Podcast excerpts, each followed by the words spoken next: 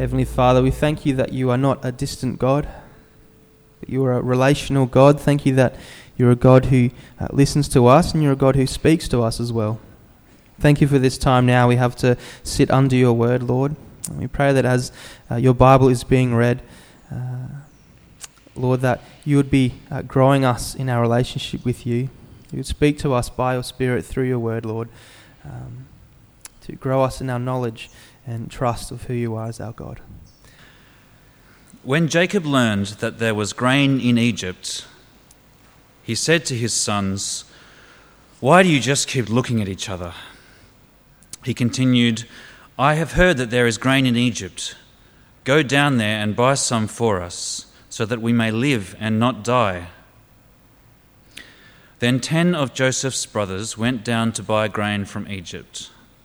But Jacob did not send Benjamin, Joseph's brother, with the others, because he was afraid that harm might come to him. So Israel's sons were among those who went to buy grain, for there was famine in the land of Canaan also. Now Joseph was the governor of the land, the person who sold grain to all its people. So when Joseph's brothers arrived, they bowed down to him with their faces to the ground. As soon as Joseph saw his brothers, he recognized them, but he pretended to be a stranger and spoke harshly to them. Where do you come from? he asked. From the land of Canaan, they replied, to buy food. Although Joseph recognized his brothers, they did not recognize him.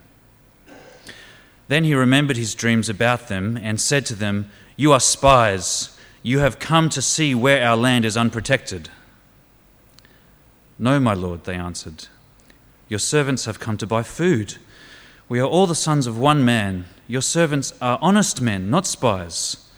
No, he said to them, You have come to see where our land is unprotected. But they replied, Your servants were twelve brothers, the sons of one man who lives in the land of Canaan. The youngest is now with our father, and one is no more. Joseph said to them, It is just as I told you, you are spies, and this is how you will be tested.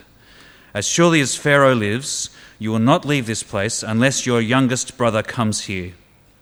Send one of your number to get your brother. The rest of you will be kept in prison so that your words may be tested to see if you are telling the truth. If you are not, then as surely as Pharaoh lives, you are spies. And he put them all in custody for three days. On the third day, Joseph said to them, Do this and you will live, for I fear God. If you are honest men, let one of your brothers stay here in prison while the rest of you go and take grain back for your starving households. But you must bring your youngest brother to me, so that your words may be verified and that you may not die. This they proceeded to do. They said to one another, Surely we are being punished because of our brother. We saw how distressed he was when he pleaded with us for his life, but we would not listen. That's why this distress has come on us. Reuben replied, Didn't I tell you not to sin against the boy? But you wouldn't listen. Now we must give an accounting for his blood. They did not realize that Joseph could understand them, since he was using an interpreter. He turned away from them and began to weep, but then came back and spoke to them again. He had Simeon taken from them and bound before their eyes. Joseph gave orders to fill their bags with grain, to put each man's silver back in his sack, and to give them provisions for their journey. After this was done for them, they loaded their grain on their donkeys and left. At the place where they stopped for the night, one of them opened his sack to get feed for his donkey, and he saw his silver in the mouth of his sack. My silver has been returned, he said to his brothers. Here it is in my sack. Their hearts sank, and they turned to each other, trembling, and said, What is this that God has done to us? When they came back to their father Jacob in the land of Canaan, they told him all that had happened to them. They said, The man who is Lord over the land spoke harshly to us, and treated us as though we were spying on the land. But we said to him, We are honest men, we're not spies. We were twelve brothers, sons of one father. One is no more, and the youngest is now with our father in Canaan. Then the man who is Lord over the land said to us, This is how I will know whether you are honest men. Leave one of your brothers here with me, and take food for your starving households, and go. But bring your youngest brother to me, so I will know that you are not spies, but honest men. Then I will give your brother back to you, and you can trade in the land. As they were emptying their sacks, there in each man's sack was his pouch of silver. When they and their father saw the money pouches, they were frightened. Their father Jacob said to them, You have deprived me of my children. Joseph is no more, and Simeon is no more and now you want to take Benjamin. Everything is against me. Then Reuben said to his father, You may put both of my sons to death if I do not bring him back to you. Entrust him to my care, and I will bring him back. But Jacob said, My son will not go down there with you. His brother is dead, and he is the only one left. If harm comes to him on the journey you are taking, you will bring my grey head down to the grave in sorrow.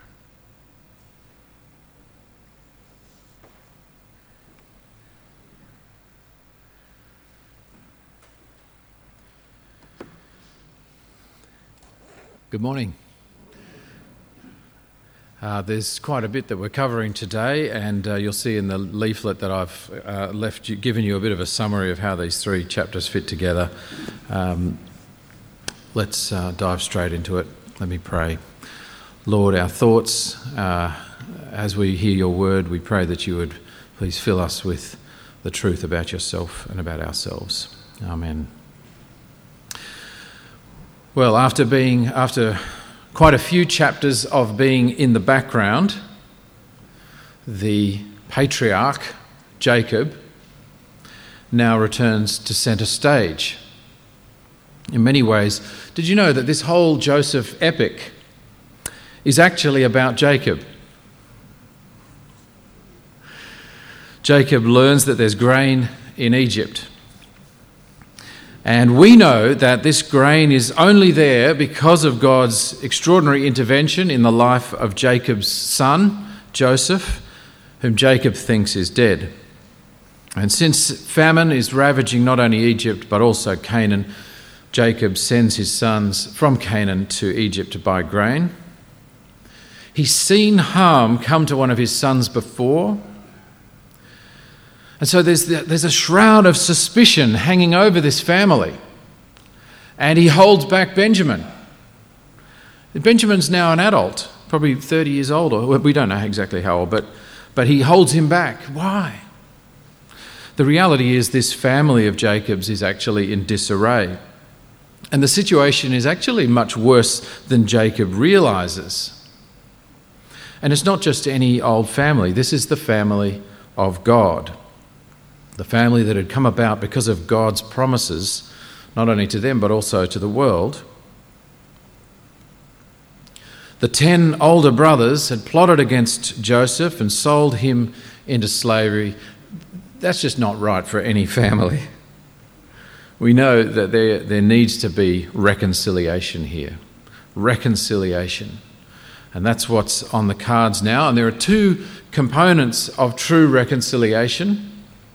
Both parties have a role to play. The first component, if you want to achieve reconciliation, is repentance on the part of the guilty party.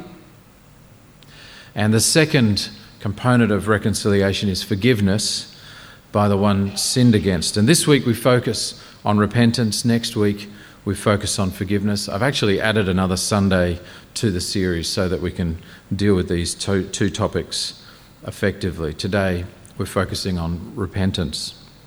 Well, the ten brothers arrive in Egypt. They finally make their way to the front of the queue, no doubt thousands of people there, and they bow unknowingly before their brother Joseph. Of course, his dreams had predicted this and had set them off.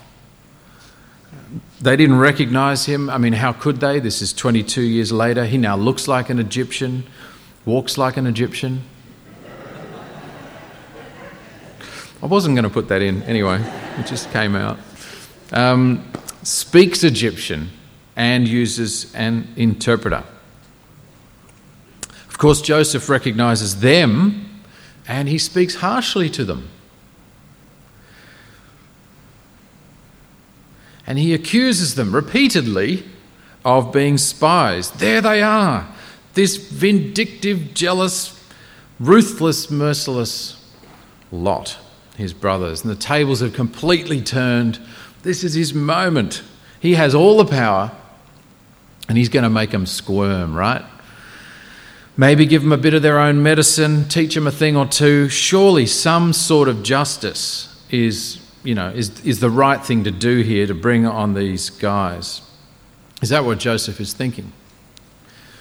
Well, we will consider Joseph's side of the reconciliation equation in more detail next week as we think about forgiveness. But before we move on from Joseph's perspective, we need to ask, I think, why is he being harsh? I think he's testing them. I'm sure there's emotions um, caught up in it. But certainly, what the text says in verse 15 is this is how you will be tested. He speaks directly to them and he says, As surely as Pharaoh lives, you will not leave this place unless your younger brother comes here. They've mentioned that they have an elderly father back home and a younger brother, and this is a pretty clever test in many ways. If they are political spies, as he's accusing them, then they'll be shown up. But I think that Joseph has a much deeper agenda in all of this than just a simple test of their word and just trying to make them squirm. I think he is trying to expose their sin. He's trying to expose the secrets of their hearts and find out what's really there, what's going on. I mean, has there been any reflection on their sin through all this time? Is there any remorse whatsoever from these brothers of his? What have the years done to their sense of guilt?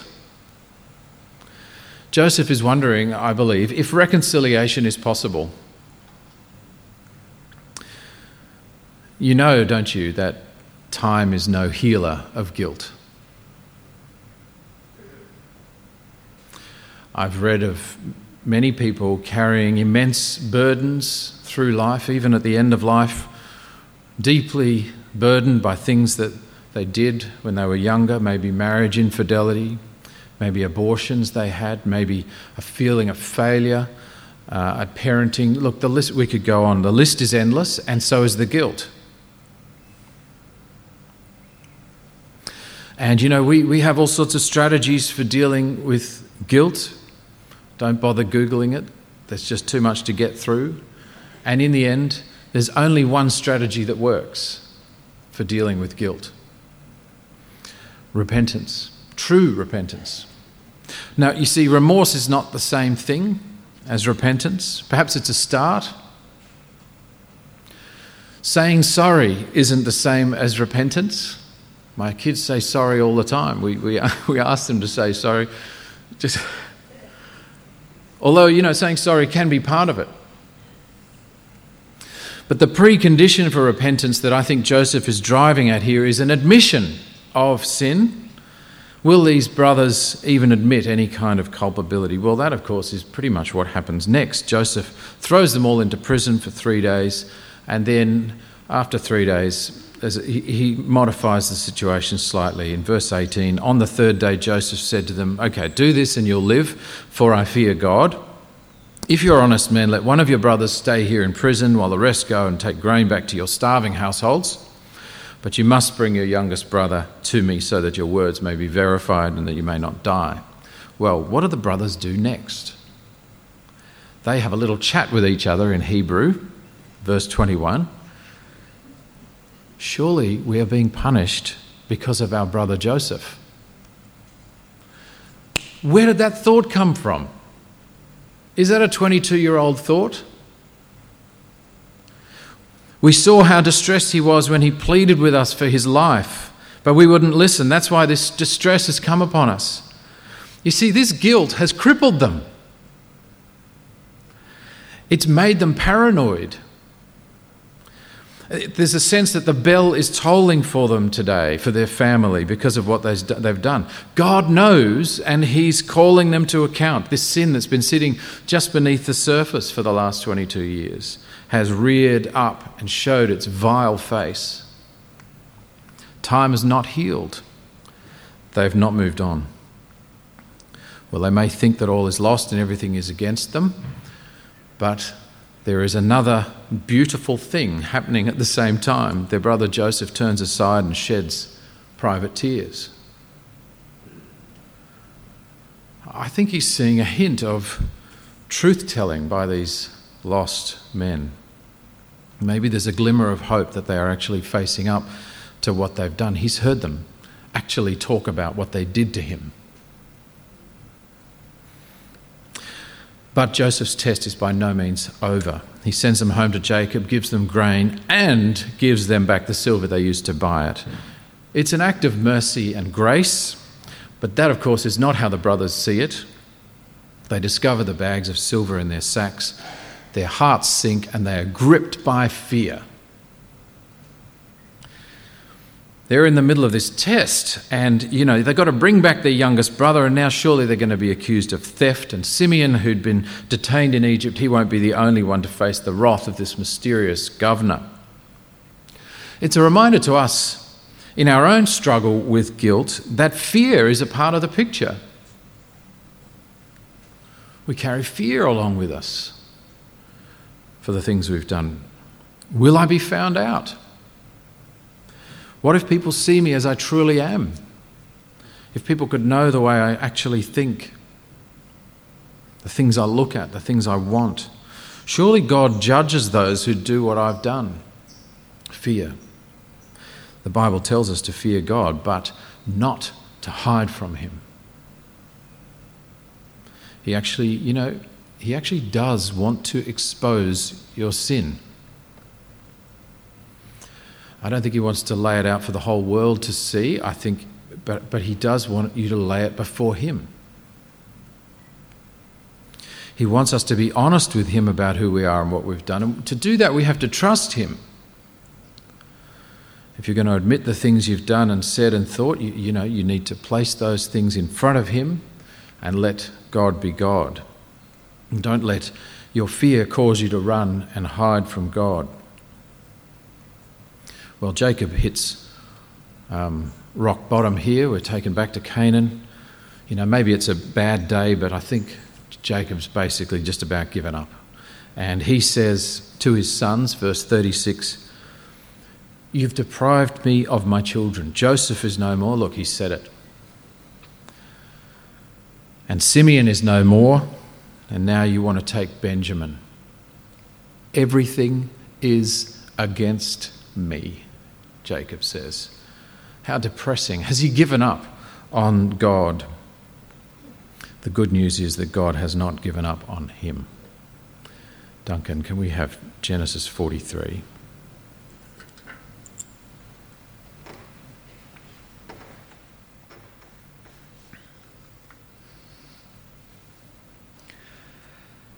Now the famine was still severe in the land. So when they had eaten all the grain they had brought from Egypt, their father said to them, Go back and buy us a little more food. But Judah said to him, The man warned us solemnly, You will not see my face again unless your brother is with you. If you send our brother along with us, we will go down and buy food for you. But if you will not send him, we will not go down because the man said to us, You will not see my face again unless your brother is with you. Israel asked, Why did you bring this trouble on me by telling the man you had another brother? They replied, The man questioned us closely about ourselves and our family. Is your father still living? He asked us. Do you have another brother? We simply answered his questions. How are we to know? He would say, Bring your brother down here. Then Judah said to Israel his father, Send the boy along with me, and we will go at once, so that we and you and our children may live and not die. I myself will guarantee his safety. You can hold me personally responsible for him. If I do not bring him back to you and set him here before you, I will bear the blame before you all my life. As it is, if we had not delayed, we could have gone and returned twice. Then their father Israel said to them, If it must be, then do this. Put some of the best products of the land in your bags and take them down to the man as a gift a little balm and a little honey, some spices and myrrh, some pistachio nuts and almonds. Take double the amount of silver with you, for you must return the silver that was put into the mouths of your sacks. Perhaps it was a mistake. Take your brother also and go back to the man at once. And may God Almighty grant you mercy before the man, so that he will let your other brother and Benjamin come back with you. As for me, if I am bereaved, I am bereaved.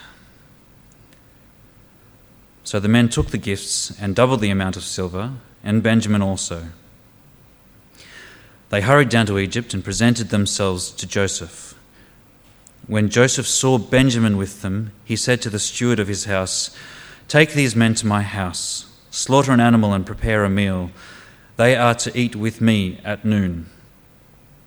The man did as Joseph told him and took the men to Joseph's house. Now the men were frightened. Uh, now the men were frightened when they uh, were taken to his house. They thought, We were brought here because of the silver that was put back into our sacks the first time. He wants to attack us and overpower us and seize us as slaves and take our donkeys. So they went up to Joseph's steward and spoke to him at the entrance to the house. We beg your pardon, our Lord, they said. We came down here the first time to buy food, but at the place where we stopped for the night, we opened our sacks, and each of us found his silver, the exact weight, in the mouth of his sack. So we have brought it back with us. We have also brought additional silver with us to buy food. We don't know who put our silver in our sacks. It's all right, he said. Don't be afraid. Your God, the God of your father, has given you treasure in your sacks. I received your silver. Then he brought Simeon out to them. The steward took the men into Joseph's house, gave them water to wash their feet, and provided fodder for their donkeys. They prepared their gifts for Joseph's arrival at noon because they had heard that they were to eat there. When Joseph came home, they presented to him the gifts that they had brought into the house, and they bowed down before him to the ground. He asked them how they were, and then he said, How is your aged father you told me about? Is he still living? They replied, Your servant, our father, is still alive and well and they bowed down, prostrating themselves before him. As he looked about and saw his brother Benjamin, his own mother's son, he asked, Is this your youngest brother, the one you told me about? And he said, God be gracious to you, my son. Deeply moved at the sight of his brother, Joseph hurried out and looked for a place to weep he went into his private room and wept there. After he had washed his face, he came out and, controlling himself, said, Serve the food. They served him by himself, the brothers by themselves, and the Egyptians who ate with them by themselves, because Egyptians could not eat with Hebrews, for that is detestable to Egyptians. The men had been seated before him in the order of their ages, from the firstborn to the youngest and they looked at each other in astonishment. When portions were served to them from Joseph's table, Benjamin's portion was five times as much as anyone else's. So they feasted and drank freely with him.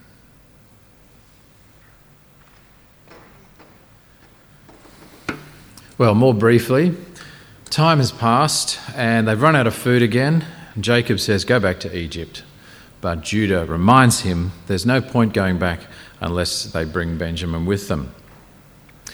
And, you know, Jacob, you can tell that Jacob's just not in a good way. He's had enough, and, and he actually here starts to play the blame game. Verse 6 Why did you bring this trouble on me by telling the man that you had another brother? It's your, your fault. Well, kind of true in a way. And Jacob, sorry, Judah steps up here. And in some ways, he, he clarifies, you know, where his father has overstated the case. Um, but he, he really does the right thing here. This is the, this is the new Judah. Remember the picture of Judah, if you were here a few weeks ago, sleeping with his daughter in law Tamar back in chapter 38? Do you remember back at the cisterns? Judah is the one who said, Let's make money out of this kid Joseph. That's the old Judah. Well, now Judah is no longer using others as the means to benefit himself. He's putting himself forward as the guarantee by which benefit might come to others. He offers to make himself personally responsible for Benjamin's safe return. And it may well cost him dearly, as we'll see in the next chapter.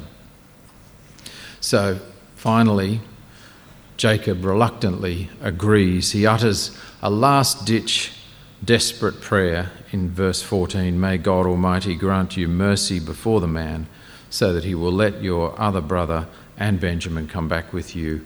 As for me, if I'm bereaved, I'm bereaved. It's so sad, the, the depths that this great man of faith has come to. You know, the one thing you can say about, Joseph, about um, Jacob is that he was always desperate for God's blessing he fought and fought for it all the way through his life. Remember the story with Esau where he tricks Esau into, well, yeah, sells him a bowl of soup so he can get his blessing, and then he tricks his dad um, Isaac into blessing him instead of Esau. And then you remember that Jacob's the one who fights with God all through the night with the angel of the Lord, and the, and, they, and the angel of the Lord can't overpower this persistent pain in the neck, Jacob. And eventually, the angel of the Lord touches his hip because, you know, that's the only way to finish this thing, dislocates his hip. Jacob still won't let go of his hand. He says, I'm not letting go of you until you bless me. This is the guy who is desperate for God's blessing. And so the, the angel said, All right, I bless you. but what's happened to him now? It's so sad. If I'm bereaved, I'm bereaved. Jacob's been brought to his knees by this. The brothers set off for Egypt again with Benjamin, and when they arrive, Joseph invites them to dinner. That's nice. I mean, who would have thought it? Uh, what a wonderful surprise. And of course, the brothers are filled with suspicion. What's going on here? This act of fellowship and generosity, and they see exactly the opposite. They think it's some kind of plot to enslave them and steal their donkeys, as if Joseph needs donkeys. Have you seen his donkey car park?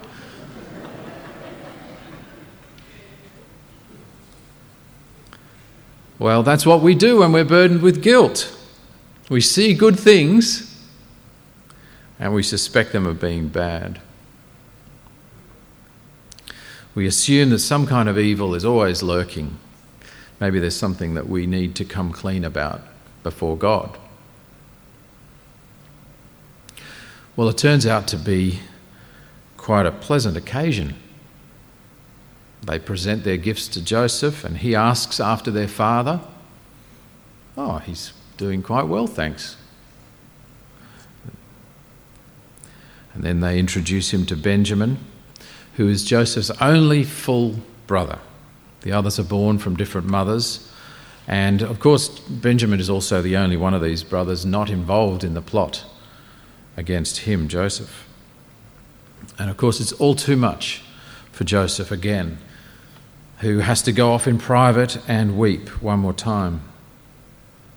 But then they get together and they eat together, and they've got their strange sort of cultural separation because of the the, um, the Egyptians' issue with other others and so on. Slightly different places in the room, I guess, but the thing that's most notable is the amount of food plonked in front of Benjamin. So everyone else gets a plate like this, and Benjamin gets a plate like this. Can you imagine? What's going on there? Five times larger. You know what's extraordinary about this? No jealousy. Remember last time they got a brother being treated a little bit better? Cistern for you. Well, no, what happens here is the text says they feast and drink freely together. Something has changed in these brothers. Chapter 44. Thanks, Duncan.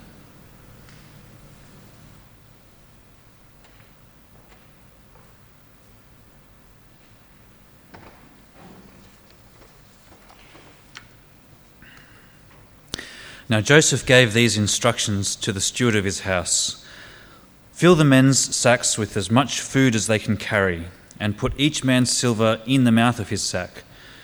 Then put my cup, the silver one, in the mouth of the youngest one's sack, along with the silver for his grain. And he did as Joseph said. As morning dawned, the men were sent on their way with their donkeys. They had not gone far from the city when Joseph said to his steward, Go after those men at once, and when you catch up with them, say to them, Why have you repaid good with evil? Isn't this the cup my master drinks from and also uses for divination? This is a wicked thing you have done. When he caught up with them, he repeated these words to them. But they said to him, Why does my Lord say such things? Far be it from your servants to do anything like that. We even brought back to you from the land of Canaan the silver we found inside the mouths of our sacks. So why would we steal silver or gold from your master's house? If any of your servants is found to have it, he will die, and the rest of us will become my lord's slaves. Very well, then, he said, let it be as you say. Whoever is found to have it will become my slave. The rest of you will be free from blame. Each of them quickly lowered his sack to the ground and opened it. Then the steward proceeded to search, beginning with the oldest and ending with the youngest. And the cup was found in Benjamin's sack. At this they tore their clothes. Then they all loaded their donkeys and returned to the city. Joseph was still in the house when Judah and his brothers came in, and they threw themselves to the ground before him. Joseph said to them, What is this you have done? Don't you know that a man like me can find things out by divination? What can we say to my Lord? Judah replied. What can we say? How can we prove our innocence? God has uncovered your servant's guilt. We are now my Lord's slaves, we ourselves and the one who was found to have the cup. But Joseph said, Far be it from me to do such a thing.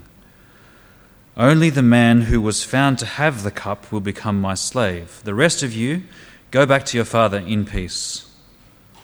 Then Judah went up to him and said, Pardon your servant, my lord. Let me speak a word to my lord. Do not be angry with your servant, though you are equal to Pharaoh himself. My Lord asks his servants, Do you have a father or a brother? And we answered, We have an aged father, and there is a young son born to him in his old age. His brother is dead, and he is the only one of his mother's sons left, and his father loves him. Then you said to your servants, Bring him down to me so that I can see him for myself. And we said to my Lord, the boy cannot leave his father. If he leaves him, his father will die. But you told your servants, Unless your youngest brother comes down with you, you will not see my face again. When we went back to your servant, my father, we told him what my Lord had said. Then our father said, Go back and buy a little more food. But we said, We cannot go down. Only if our youngest brother is with us will we go. We cannot see the man's face unless our youngest brother is with us. Your servant, my father, said to us, You know that my wife bore me two sons.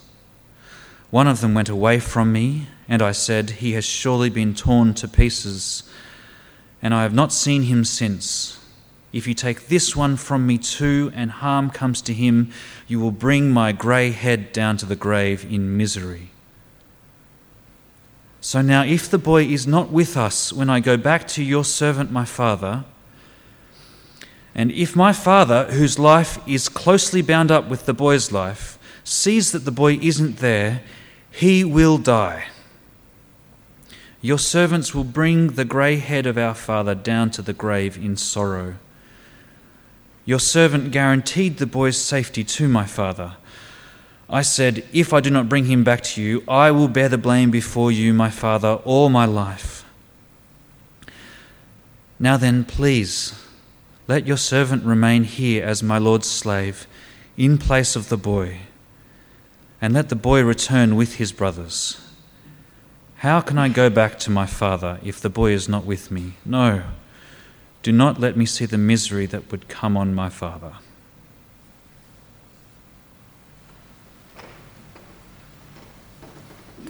Well, this really is the crunch chapter. Joseph has a second test, and this one is pretty brutal. God needs to be brutal with us in dealing with our guilt. We cannot keep hiding it. Joseph sends his officials to chase the brothers and bring them back. He's, he's given them back their silver again, and this time also he's uh, arranged for his own silver cup to be placed in their sacks. In, and the cup, of course, is found in Benjamin's sack. Of all the sacks to be found in, and at this the brothers tear their clothes. And they're brought back to Joseph. They're on, they're bowing before him again, and, and he says, what, what is this that you've done? You can imagine the, the turmoil that they're, they're under. Is it unfair, this turmoil? Well, it's certainly waking them up. Judah speaks. And he says, What can we say? How can we prove our innocence? God has un- uncovered your servant's guilt. We are now my Lord's slaves, we ourselves, and the one who has found, was found to have the cup. You know what Judah doesn't do here? He doesn't insist on their innocence and try to prove himself. He doesn't try and make any excuses. There are, again, there are clarification points about the story, but he doesn't try to prove it. You see, the thing is, he believes that all of this has come from God. He's saying that God has played a part in the exposure of their guilt. He doesn't realize that Joseph is in front of him at this point. Judah is talking about more than just the cup here. There is a, a heavy sense of responsibility that they have before God for their actions, and, and that, that sense of responsibility has now just completely ballooned to the point that they, they know that there's no future unless they just lay it all out before God. There's, there's nothing else they can do. They know this exposure is from above. Joseph says, wait a minute, you don't all have to be enslaved, just the guilty one. And then the chapter concludes with this extraordinary speech by Judah. And he reminds Joseph of those key elements of what has happened, but that's not to make excuses. There are none. Judah takes responsibility, both for Benjamin's welfare and also for the welfare of his father. You see how much his concern for his father is between the lines in everything that he says in this speech. I, verse 32, I guaranteed the boy's safety to my father. I said, if I don't bring him back to you, I'll bear the blame before you, my father, all my life. And then he asks Joseph, interesting, he, he asks him not for mercy, but for permission to stand in for Benjamin. To bear the guilt of this apparent sin by his younger brother and to take responsibility for his father's grief. He's coming good on what he promised to his father. Can you see that Judah is a completely changed man? He has a changed heart. And as we'll see next week, Joseph can see it. What is repentance? Repentance is change. The very essence of it is a change of heart. The word means change of mind, but it has a full sense of your, your whole. Um, it's not just like, I'll do this, oh no, I'll do that, and then I'll go back to this again. It's like a, a complete change in the way you operate, the way you think about sin.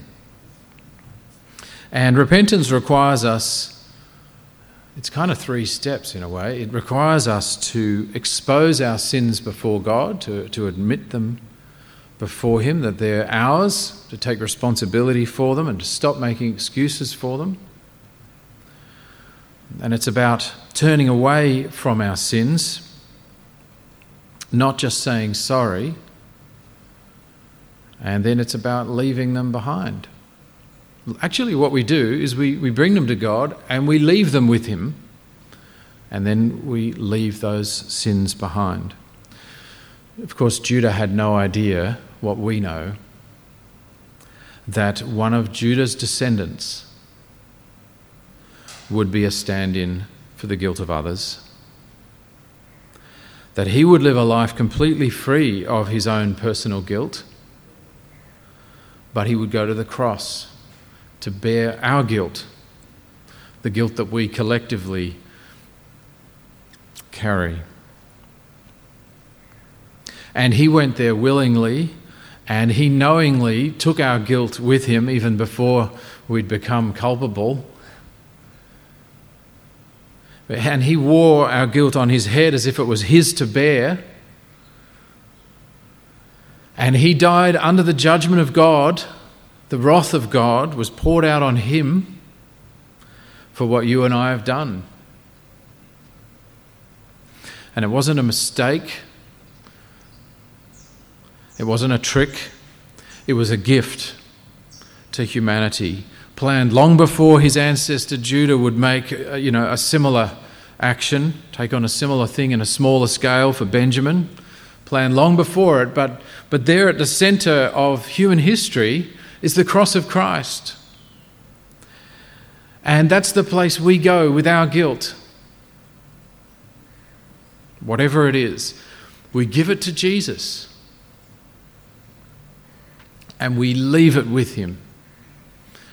And we, we walk away from it. And we can, you know, we continue to do this because our sin does keep rearing itself. Whenever we sin, we continue to bring it before God, before Christ, to the cross, because we're not rid of its presence yet in our lives. But when we, when we do repent of our sin, we remember what it cost Him and so we, we run away from it in our lives. We go in the opposite direction from our sin. We have that change of heart and we live to please Him. To wind things up, brothers and sisters, I don't know what burdens you carry with you. I expect that many of us have already brought our sins to the cross. I've already said that repentance is something that we need to do daily. What are the things that, that nag us? The things that we know aren't right? The things we know that Christ went there for? And of course, there may be a particular lurking guilt for you, something that is stopping you from flourishing.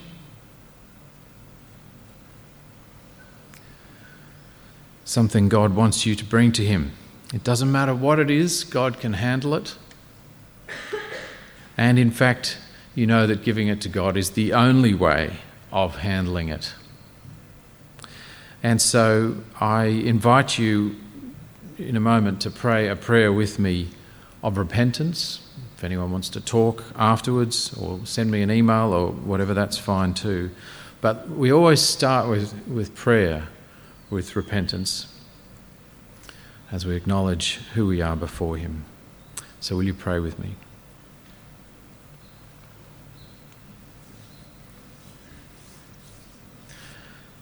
Loving Father, we know that you watch over this whole, this whole uh, life and existence of ours. You watch it, you can see it from the beginning to the end, uh, all at once, and you see Christ and all that He did ultimately to bear the sin of these brothers and also to bear our sin. Christ stands at the centre of our history as our great hope. And this morning, as we consider Christ, we come before Him on our knees and we pray that you would take our sin.